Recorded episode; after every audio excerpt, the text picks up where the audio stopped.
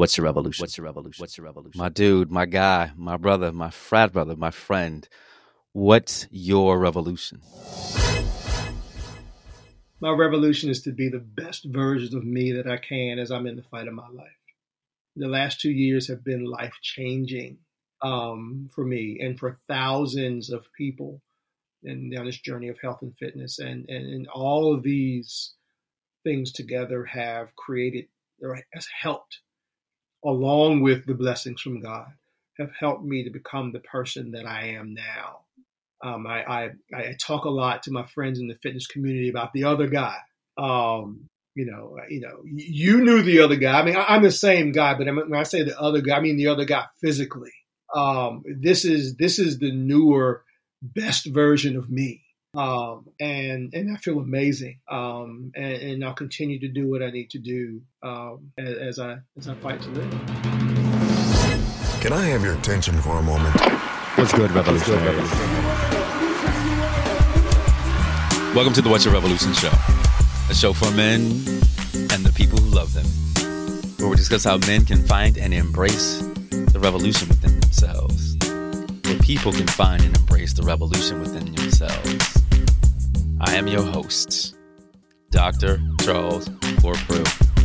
What is good revolutionaries? You know, I love saying that. Like, uh, I told my folks we're gonna make a T-shirt. What's good, revolutionary? So when you walk up to folks, they know that you are revolutionary, and they know that they are revolutionary. So I'm asking you this question, my favorite question, not our signature question yet, but my favorite question: What's good, revolutionaries? I am hoping that you are walking, you're walking in your, you're walking in your work, you're walking in faith, that you're walking in your presence, that you're walking in your revolution. And I say that all the time at the recording of this show. It is November, and I've been saying this for a long time. It's fourth quarter. Have you sent your goals out to your folks, right? Have you found your accountability partners? Are you asking folks where you need help? Who can stand in the gap for you folks? Right? Because revolutions are not just for you. As this as as the prophet, as like I'm gonna call a prophet on the show, Sean Dove says, who are your midwives, right? Who are helping you bring out this revolution in the world? And you're gonna see when you see when you see who I get to talk to today, you're gonna see like this brother has been one of my midwives and he didn't even know it, right?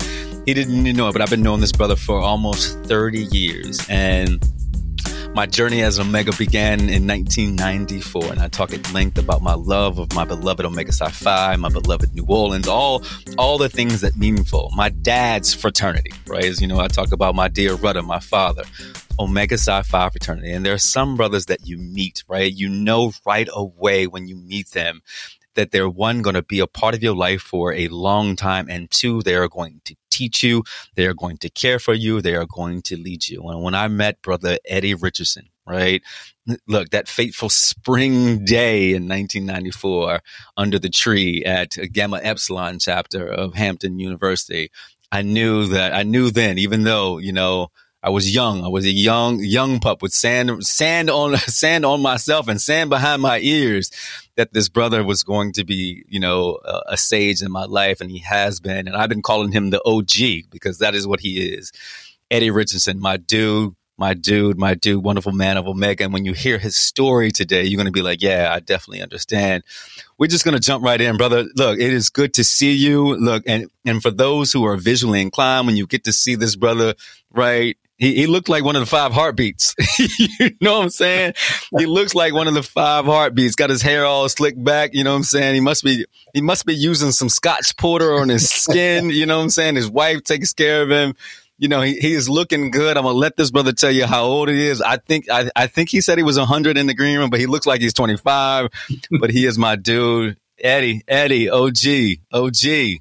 What's going on with you, brother? How you doing? Good evening, brother. How are you? I am doing very well. I am blessed. I am blessed to be able to, to be standing upright and breathing. I, I mm. tell my friends in the health community all the time, you know, it's a good day when the Lord gives you an opportunity to open your eyes and to put breath into your lungs and to be mobile and, and to be agile. And so I'm just thankful and blessed to be here, brother.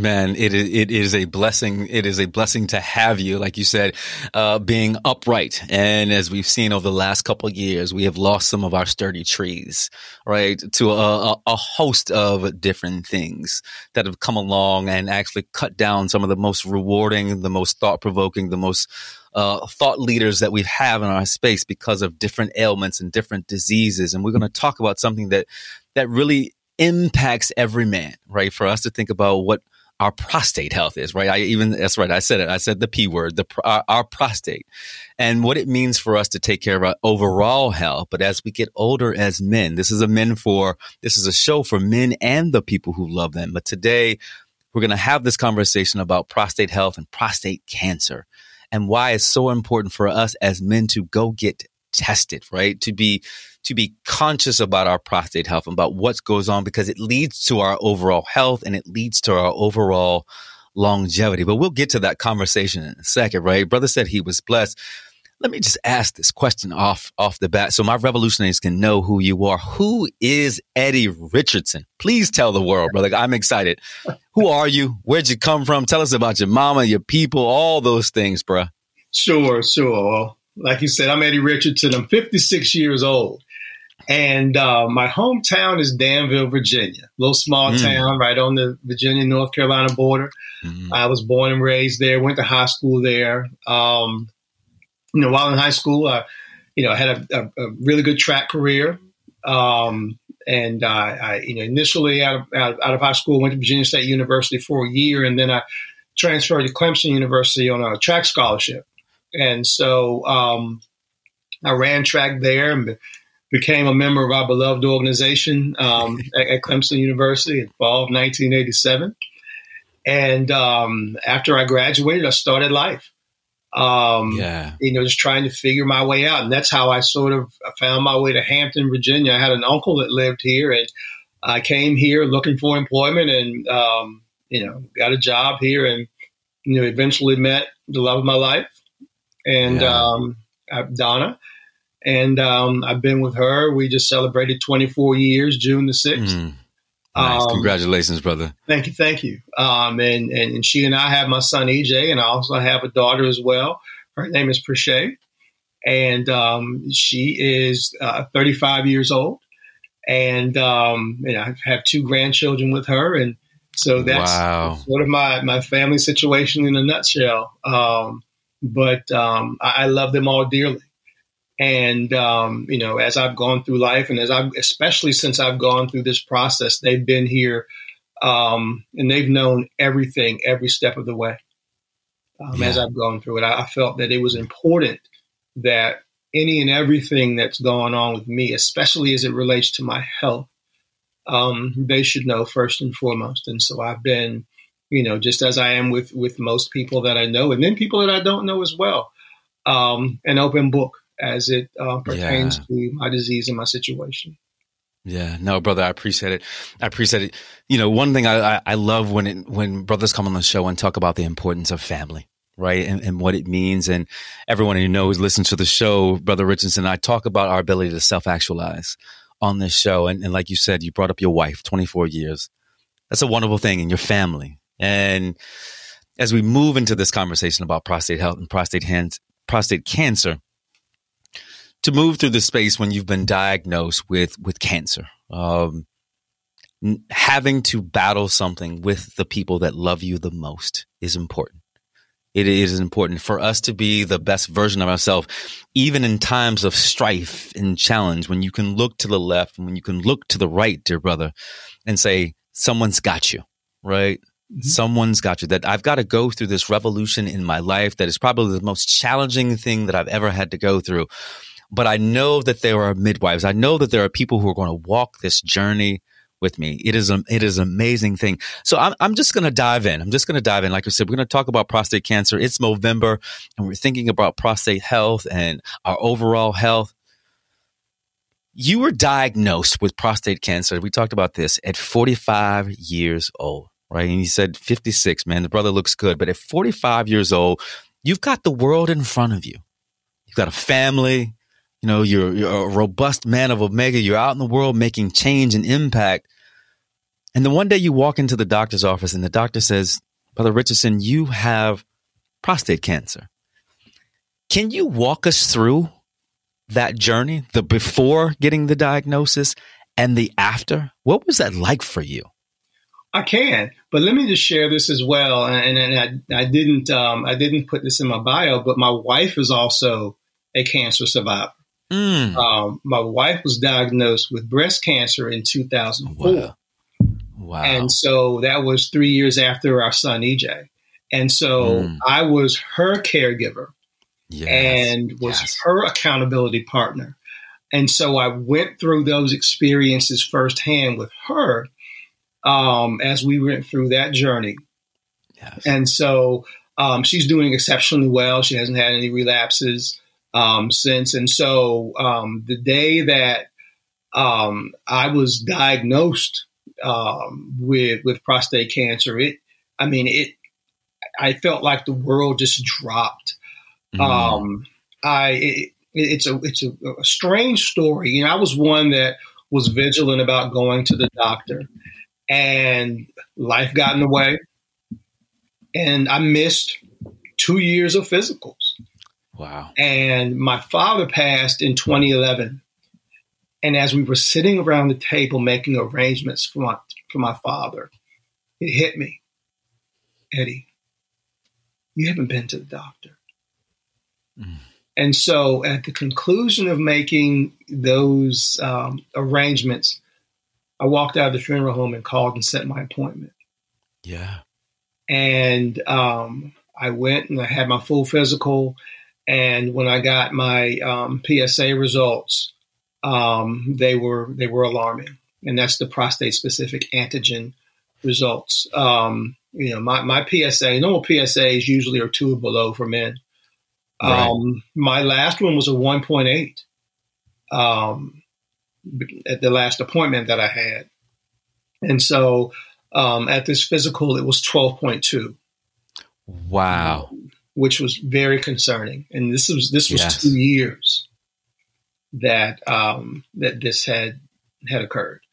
Um, and so I, I immediately, um, I talked to my wife and I said, we've got to, we've got to get to a urologist and see what's going on.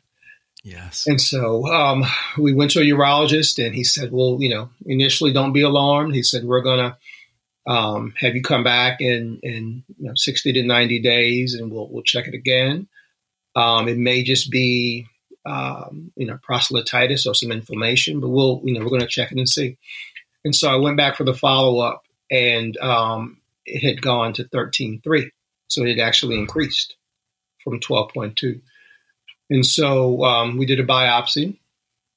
And um, when they do the biopsy, they they segment your you know prostate into um, six sections, and so they evaluate um, where there is cancer, you know, to see where there is cancer. And I had um, cancer evident in five of the six sections of my prostate that they had um, had looked at, and so you know at that point um, we made some decisions and talked about some options, and and I made the decision that I wanted to have um, what's considered a radical prostatectomy. I wanted to have a surgery, and so right. um, I scheduled my surgery within about 120 days from when. I gotcha, Eddie. Can I, I? I, hate to cover. There, there's so much that I want to um, uh, unpack there before we move sure. on to the rest of the story because I can hear I can hear my revolutions in my ear. Like, wait, wait, wait. He five of the six sections had sir had cancer, you went from 1.8 to 12.2 to then 13.3. Did you feel any symptoms? Did it, did anything feel wrong? Did, were you, was, was there blood, blood in your urine? Were you having, you know, bone pain? Were you, I mean, were you having difficulty urinating? What, was there anything that said that this was going on in your body? Brother, I had absolutely no symptoms. Wow. None. Mm. And th- and that's the scary thing about this disease, right?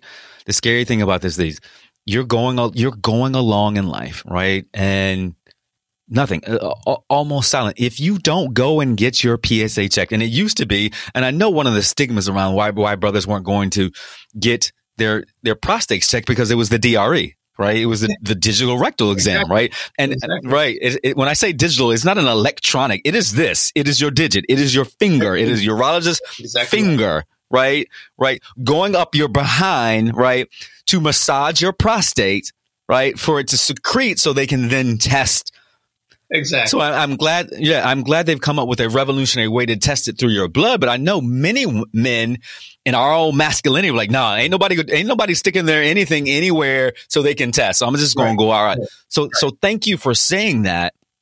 That there were no symptoms to this. There, there were no symptoms at all. And, and I'll say this as well. You know, while I was going through the process of, you know, getting the exam, because my my my physician, um, you know, he advocated for that. You know, I thought of prostate cancer as an older person's disease. You know, and it wasn't until I was diagnosed that I realized that there was a prevalence of prostate cancer, higher prevalence of prostate cancer in African American men. And so while Yes. the baseline in science may say 50 for African American men, there's a lot of literature that says that they should start at 40. wow. And if there's family history in which I did not have family history, you know, a lot of times uh, some of the literature out there will say that it's it's paternal. So if you if your father or your uncles on your father's side, someone on your father's side of the family has prostate cancer, there's a higher evidence of that. I my dad my dad died of congestive heart failure. Mm, Um, didn't have issues with with prostate cancer. Um, so it was a complete shock um, that um, I, that I was diagnosed, and um, you know, if you know, in, in being here in the area, and I've been, you know, uh, with uh, good brother Charlie Hill, who's the head Yes. of Hampton Roads Prostate Health Cancer Forum.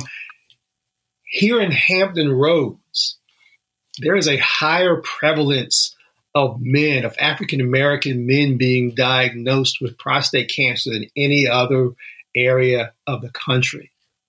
wow. Which Any reason for that? Any, any, any correlative variables that might indicate why? we can't Is it, figure is, that is it in the water? Something in the water? I know we can't figure it out. I'm not drinking that water. I'm It- not it drinking that water anymore. it was it was a strange thing to me. And then we were part of a pro- pilot project with the Hampton University um, Proton Therapy Center um, and uh, the Prostate Cancer Forum a few years ago, just trying to do a pilot project and educating men on that.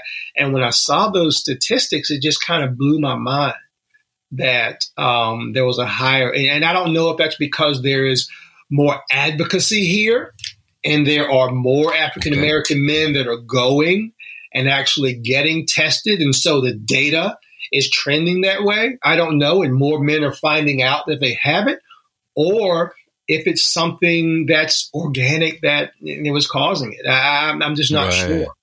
But uh, So again, that's, yeah, um, so many. That, that's so interesting to me. my you know my um, diagnosis was a complete shock.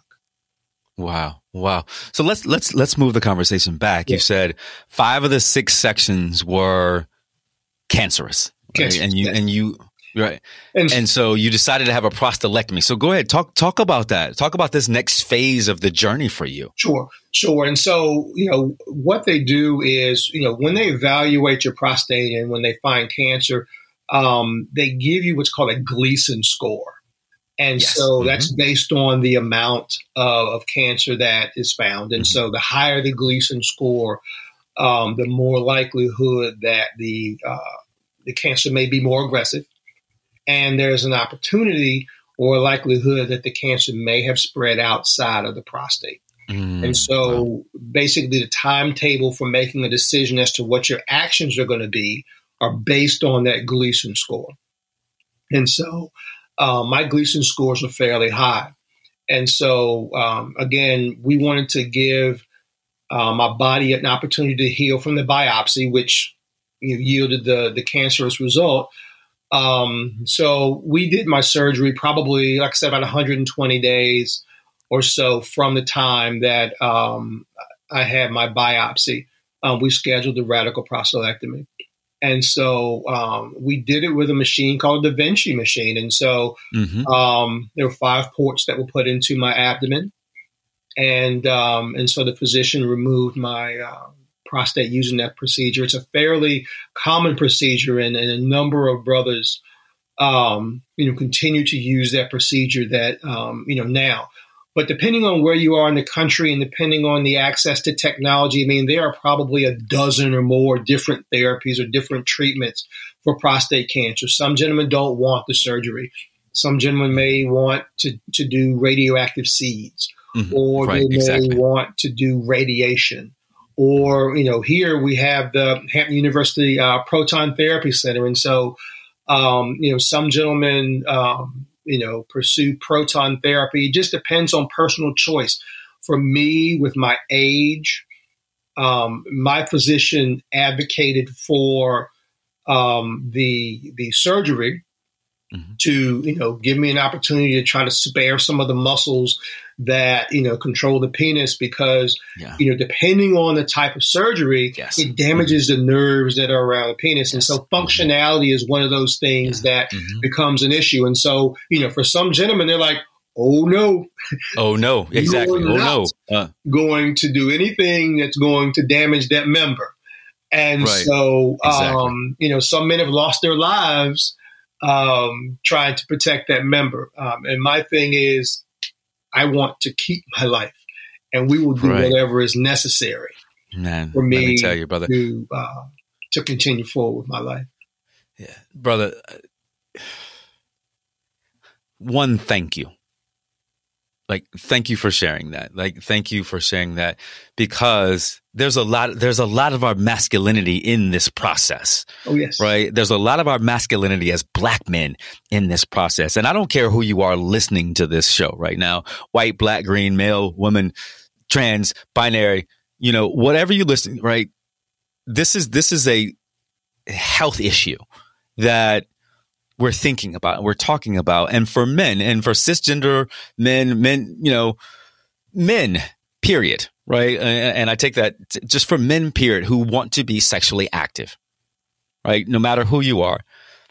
Thinking about this, and I, I, I even going to contextualize this even more. For black men, a lot of times our sexuality is tied to our masculinity. It's been it's it's it's been the literal talk about. It's the thing that we've h- held on to when society has ripped everything else from us. Right. Right. I just said that out loud. It is the thing that you know we've hold on so tightly. Is that at the end of the day, I can rise up and I can go handle business and we will protect that at all costs, right? At, at, at, all costs. So I, I appreciate you saying that, that brothers have lost their lives in this process. Ultimately, by protecting their, the one thing that they think that they can hold on to. But in this sense, right? This could be the thing that kills you. And I thank you for saying that out loud because I don't know many people who are talking about this, but this surgery can be deleterious. And you have to, and, and, for some people, what I understand is that you're going to have to make a decision between your masculinity and your manhood and your ability to, to do the things that you used to do or live. And what's, what's more important? And we try to do, we try to do them both but that's i think that's so important you know so thank you thank you for sharing that.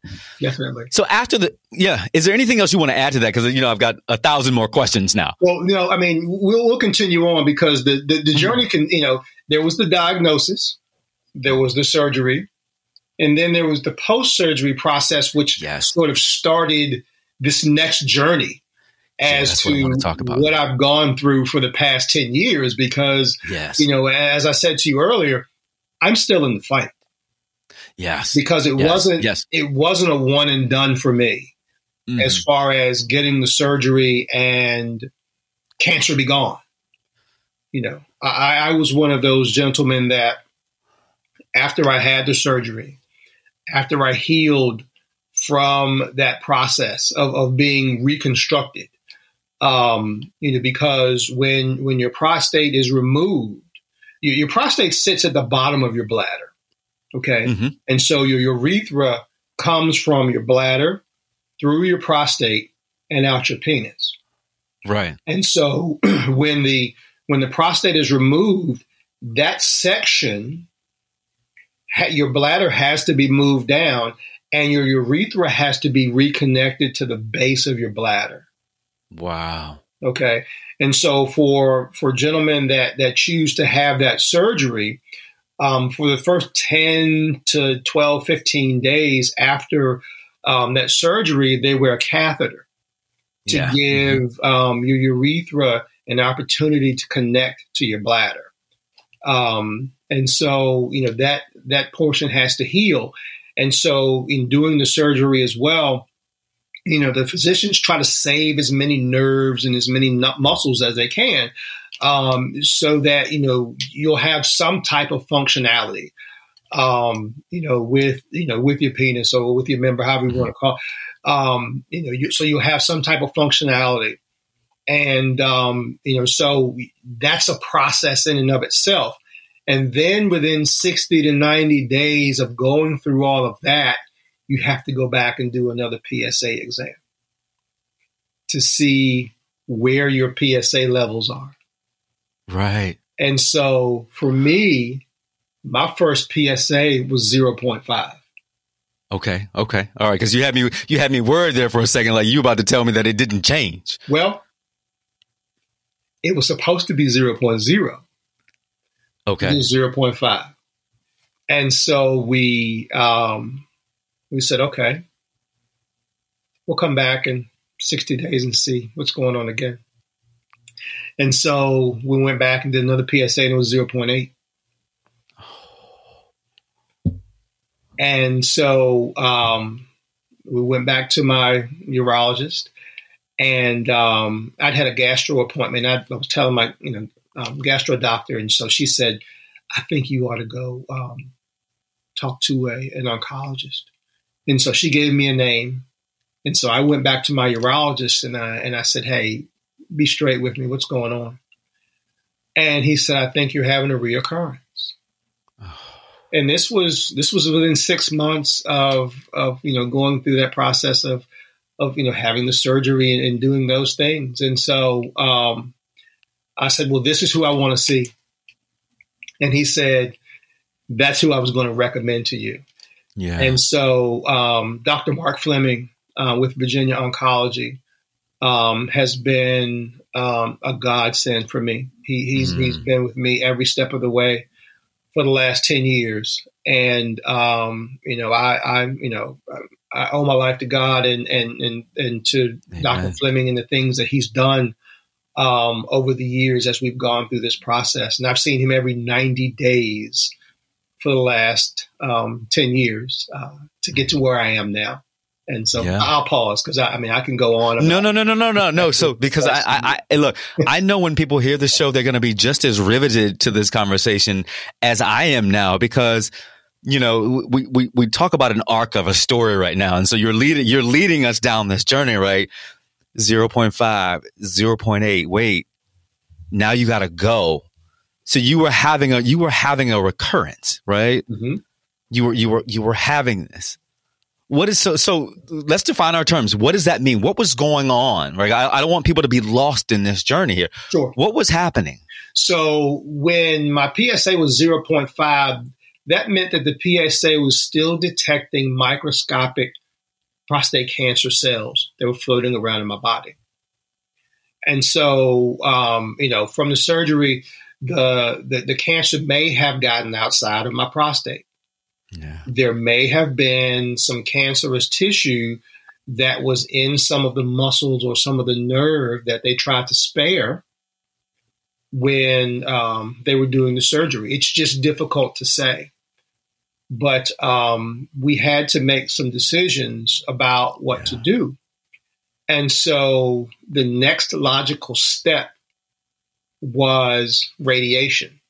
I didn't want to do radiation early on because if I had chose radiation as the first therapy, it would have burned everything up and I would have had no other options. Right. But Right. if I had the surgery first, and then there was this an issue, then the next logical step was radiation to try to you know treat that area. And so I had 46 sessions of radiation.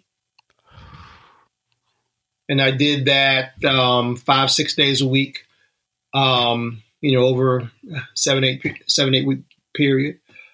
Um, I did the radiation, and um, you know, 30 days later, took my PSA again, 0.8. Are you kidding? And so, um, you know, that that was my journey. And so, um, you know, my my my treatment plan with my oncologist at the time, again because of my age, was it's called watchful waiting. Um, we were just going to watch it, and we were going to watch my PSA. And one of the things that they evaluate when they watch your PSA is doubling time. How fast that PSA doubles. And if it doubles over a period of time, then that's evidence that the disease is growing. And so at that point, decisions have to be made um, as to whether or not you're going to start a hormonal, hormonal or a chemical therapy. And so I knew that if I had started a hormonal therapy, there would have been side effects that um, would have impacted me. Um, I was already obese. And so some of the side effects and the drug that they were going to use, which was a popular drug at the time, um, was an injection of a drug called Lupron. Okay. That's Thank you for saying that. Injection that you receive every 90 days. But weight gain, lethargy, um, you know, impacting um, sexual ability and, and, those types of things. And so there are a multitude of side effects that are a result of, of that um, that particular therapy. And so I didn't want to do that. And my doctor, like again, we didn't want to go there then. We just wanted to watch and wait. And so um, that's what we did. And so I went on a roller coaster ride of up and down PSAs. And if you look at my chart um, from 2012 up until about, uh, I'd say 2017, 2018, it was up and down. I mean, it would be, you know, 1.1, it would be three, it would be 2 point whatever, it would be five. And so my PSA was just up and down for years. And so, you know, probably twice a year, three times a year, we would, um, I'd do a bone scan and I'd do a CT scan just to see if there were any hot spots or evidence of cancer that had metastasized anywhere in their body. And so, you know, I went through this process again every 90 days. Wow. Um, you know, there was this journey. And so all the anxiety and emotions yes. of, of yes having to build myself up to go through this process of one getting the PSA and then waiting three to five days to go back and get the results.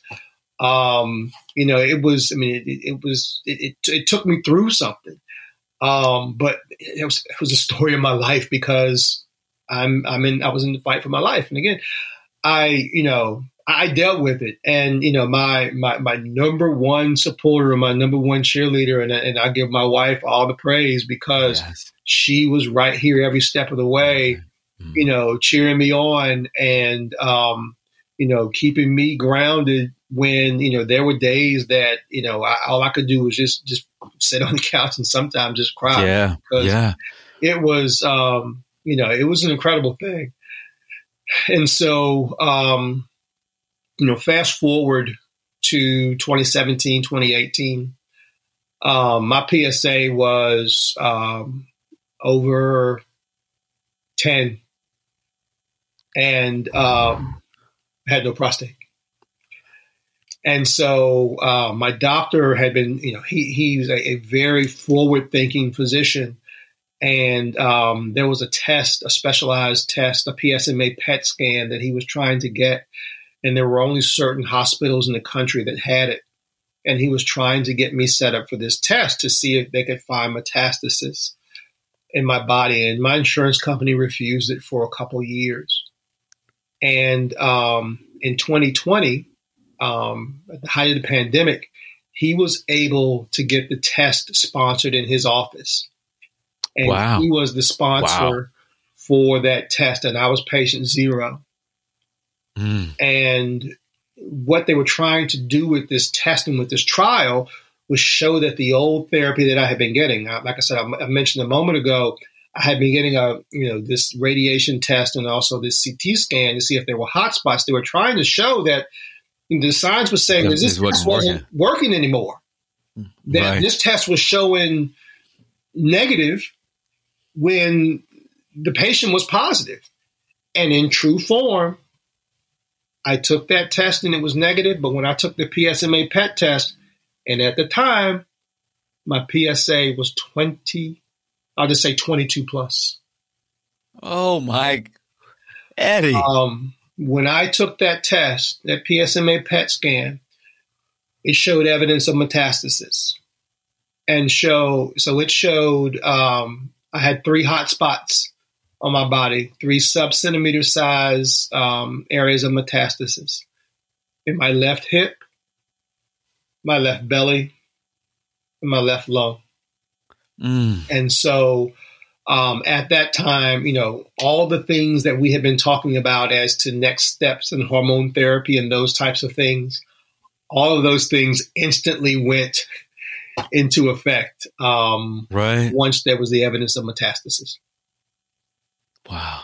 And so I started a, uh, a chemical treatment or a, a, a chemical therapy, um, which is a combination of the drug Lupron, which is the injection, and um, a new a new pill that had been used for a gentleman later in the process called Erleada.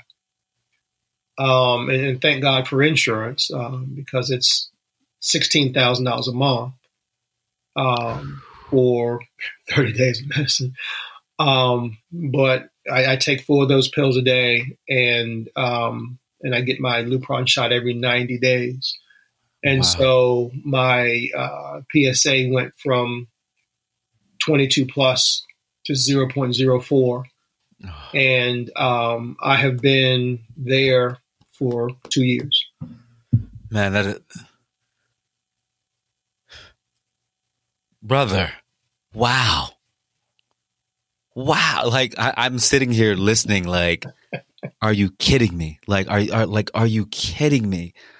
To go through this journey to the psychology of going through this yo-yo effect. Mhm. There's so there there's so many things that that that I could drill down in here. The the the, the insurance game that we play around our health, right? Insurance is is is not there to heal you because if if, if it was, they would have this would have been paid for and you'd have been taken care of and all of the things. But you know, that's that's a that's a bigger conversation around big insurance and how right it, it's not in the cure, it's how much you pay and what they were what they're willing to pay for. Right. That's the, that, but that's a that's a bigger the the psychology of being on that yo-yo of going up and down and like the realization like what's going on? I don't have a prostate. Right. And why is my PSA continuing to yo? And then to get like then to get from 10 to 22. When as you say, if you remember this conversation, revolutionaries, he said a healthy PSA is between zero and two. Anything above four, you're like, wait, what's going on? So so so now, so now we we we've got we've got a treatment plan. But anyone that knows Brother Richardson knows that a couple of years ago you didn't look like this, right? Correct? You look different. Like I said, he looks like one of the five heartbeats right now. When you see this, right? You want to look this infectious smile, this bright colored skin, this slick hair back. Like when you see it, he posted a picture the other day. Go to his IG. What's your IG, Eddie? EJ. Rich too. EJ Rich too. He posted a picture the other day, like the before and after pics, right? You know, he wanted a little thirst trap here. You know what I'm saying? Just a, just a little, just a little thirst trap to show you where he's been and where he is now. If you remember, he said he was a track star, and then it pointed that he said he was obese, right? Look at this brother now. So it's 2020, right? You you you've gone through this. You said part of the is it the part of the Lupron was obesity, was weight gain, Correct. Correct. That, that was a part right? But And so, you know, at the time that um, all of these things were coming together, I was at my heaviest. Um, at the time, I was 253 pounds. And um, I said, I've got to make some changes. I, I have got to give my body an opportunity to fight as best it can, best it can. You know, so I have to be the healthiest that I can in order to give myself a fighting chance. And so I started doing things on my own. And um, in April of 2020 or so, um, you know, in the height of the pandemic, you know, all I could do was walk and and and change my diet. And so, you know, that was my exercise, just vigorous walking and changing my diet and um, you know, taking out some of the bad habits, you know, the you know, uh, finishing work and, and, and drinking all evening and snacking all evening and, and, and, those kinds of things. I had to put that out the door. And so um, I lost between between April and, and September of 2020, I lost about 20 to 25 pounds on my own.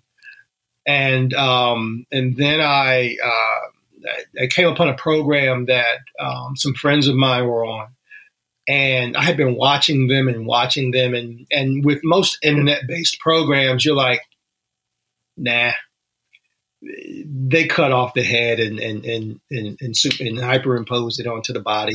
these, these, people just don't look like that. Um, but I uh, I said I'm going to give this program a chance. The program is eager to motivate. Um, it's uh, founded by a gentleman named Jeff Witherspoon out of Charlotte, North Carolina. Um, and the program at the time had been around a little more than a year. Um, and it was it's billed to be an eight week program um, built on tenets of diet and exercise. And so I said, I'm going to give it a chance. And so um, that was sort of the new. Um, so I started building the new version of me because it wasn't just me out here walking around in circles in the street and trying to figure out, you know, if there was a diet book around here or if there was a TV plan that was out there, I probably spent money on it and tried it. And, mm. you know, I did Billy it. Blanks. Remember Billy oh, Blanks oh, yeah. back in the day? Oh, yeah. oh, yeah. You know, and, Tae Bo. Tae and, and Beachbody and, and all. Right, exactly. I tried it. I got every little bowl and, and whatever. Um, but I tried this program and um, it really changed my life. Um, mm. in, in the first eight weeks of the program, I lost uh, 25 pounds. Um, and the second eight weeks of the program, I lost another 20 or so pounds.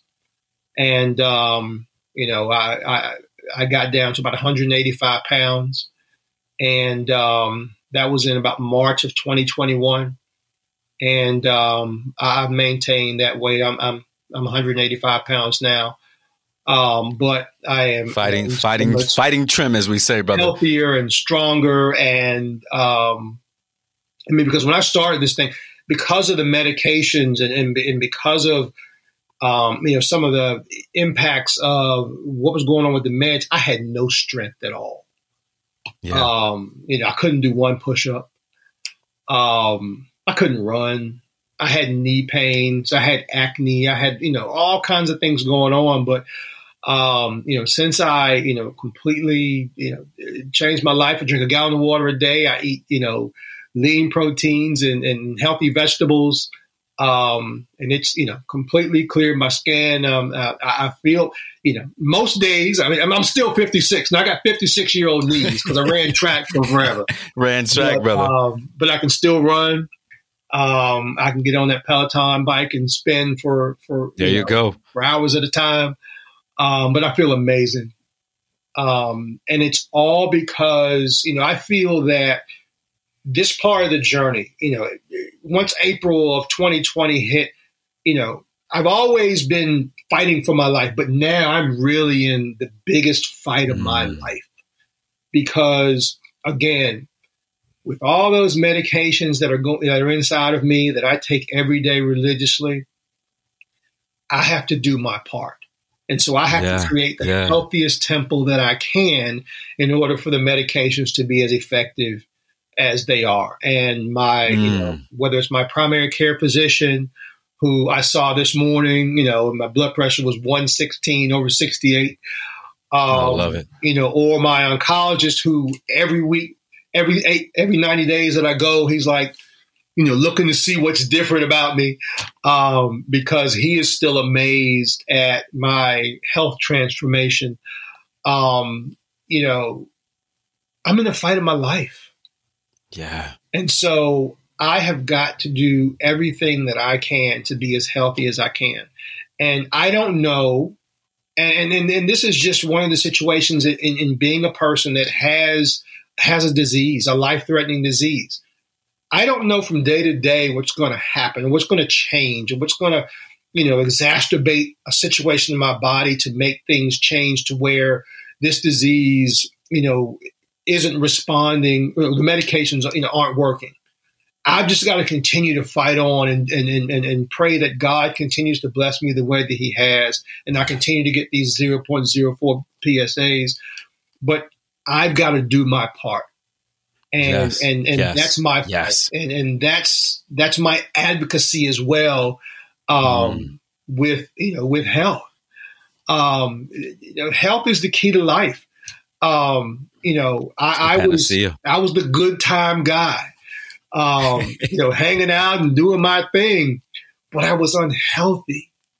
Yes. And I think that may have contributed to some of the things that I had going on in my life. And so Brother. this, I still have an, an amazing life. Um, I just work every day to to be the healthiest version of me that I can.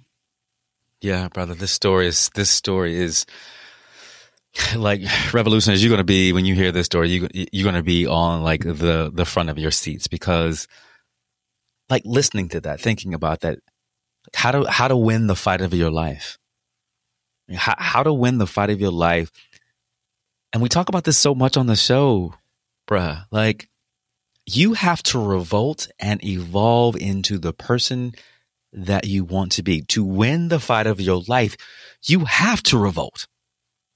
You have to. You could not have stayed who you were and be this beacon of health that you are now.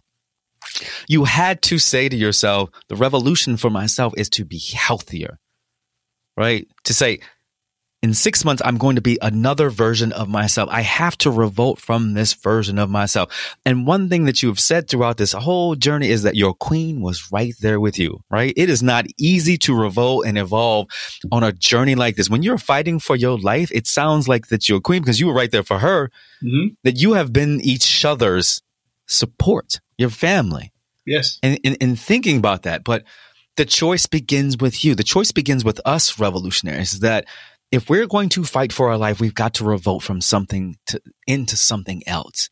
And I love that because you have chronicled that for us. Because it could have been easy to say with all the yo-yos, like what's going on? All right, we, we talk about our third card here on the show. You got to persevere. My father would say that all the time, right? That's right. this journey, th- this journey that you're on will be treacherous. It will be challenging. It will take all of you. But remember, you can look back and say that you've gone further than you are right now. He would say that to me all the time, Eddie. You've gone further than you are from when you started. You will have to move on if you want to win. If you're in the fight of your life, you just have to move through it That's right. and I love I love that you have chronicled for us a story of one day out of the blue you're diagnosed with prostate cancer. You go through this journey and all of a sudden it's still there. It's still there after all this. And it can be easy to give up, but Omega men don't give up, dear brother. We don't. We fight through. We are fighting trim. And then one day, one day through perseverance, all of a sudden the story comes is that we found it. We found why. But you still got to fight every day. And that's who we are. Oftentimes, our lives as black men, we fight every day for something our health, our relationships, our families, our job, this country, right? You think about this.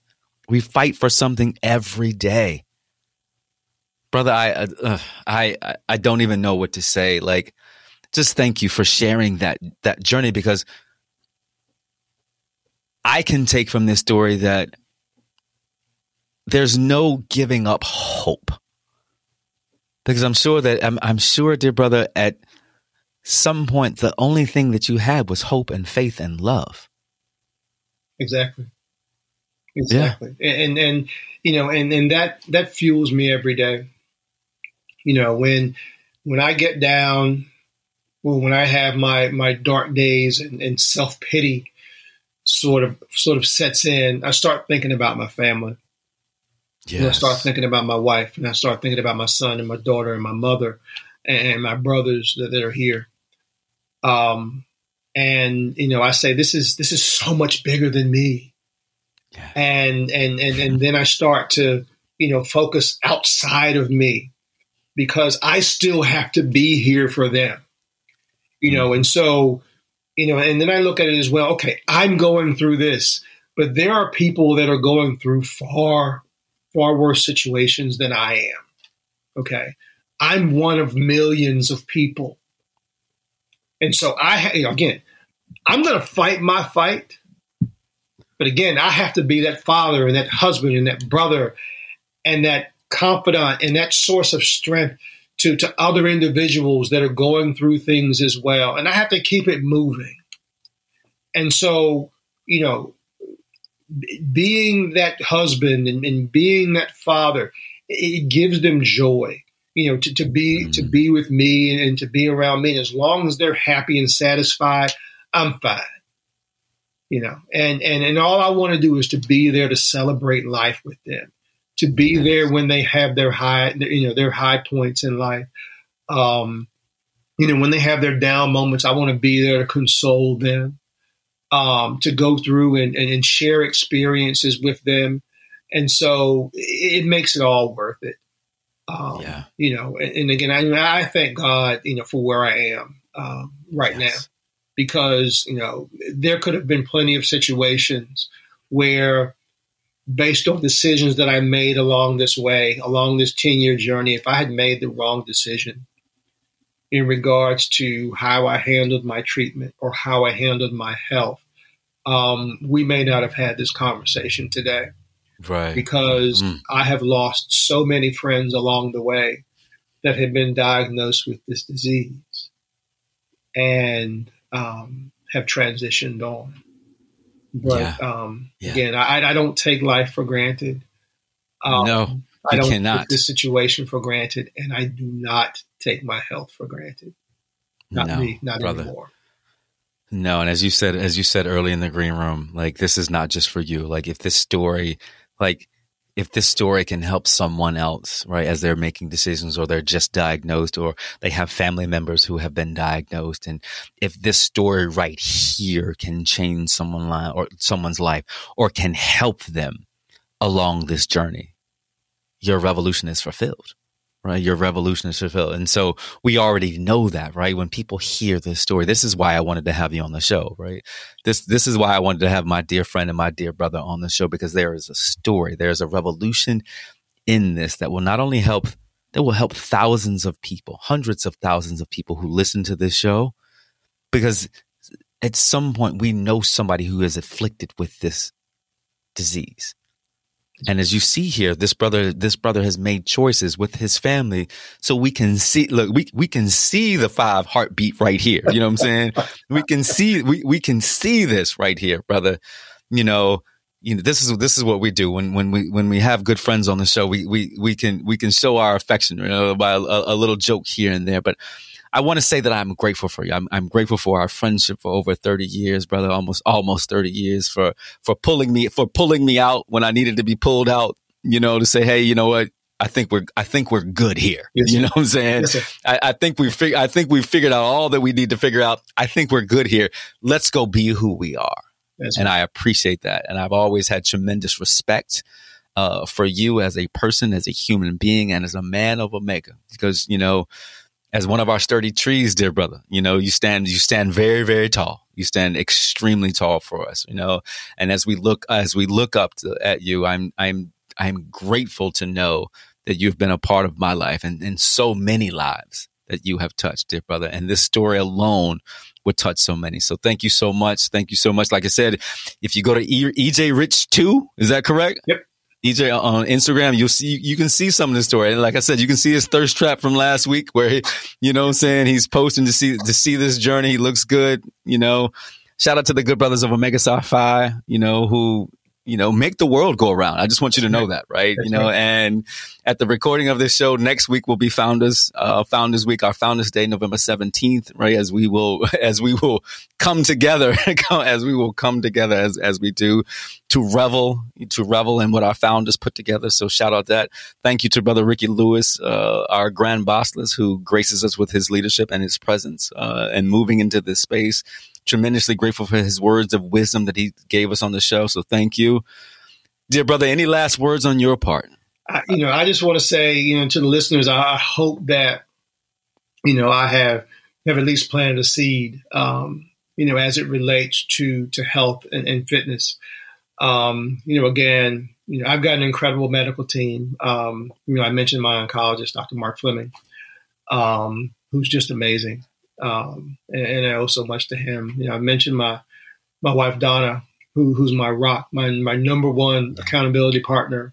Um, you know, my children EJ and Prashay, who who are there and, and, support me. And I mentioned, you know, Jeff Witherspoon with Eager to Motivate. Um, the last two years have been life changing um, for me and for thousands of people um, that have in, engaged in this program. And down this journey of health and fitness. And, and, and all of these things together have created or has helped, along with the blessings from God, have helped me to become the person that I am now. Mm. Um, I, I, I, talk a lot to my friends in the fitness community about the other guy. Um, yes. You know, you know, you knew the other guy. I mean, I, am the same guy, but when I say the other guy, I mean the other guy physically. Yes. Um, yes. this is this is the newer, best version of me. Yeah. um, and and I feel amazing. Um, and, and, I'll continue to do what I need to do um, as, as I as I fight to live. There you go. I can't I can't leave without asking you this question. My dude, my guy, my brother, my frat brother, my friend, what's your revolution? My revolution is to be the best version of me that I can as I'm in the fight of my life. Mm, I love it. I thank you for your time, dear brother, and we look forward to being on this journey, on this fight with you. Right, revolutionaries, as I said, is fourth quarter, and you've heard a story of resilience and perseverance and resistance. That's what I said, revolutionaries. A story of resistance. Things will happen in our lives. We will have challenges, strife, right? We will have barriers, we will have brick walls. Who are the people that you're going to bring with you as you knock down those brick walls? Who are the hammers, right, that are going to help you just destroy them as we go through the challenges of our life? Remember that we always need midwives to help bring our dreams, to help our dreams become true. We have to revolt and evolve into the people that we want to be to make sure that even though we endure challenges, we can be the best versions of ourselves. We can be revolutionary. I love you. I love you. I love you. We'll see you next time. Take care. Take, Take care.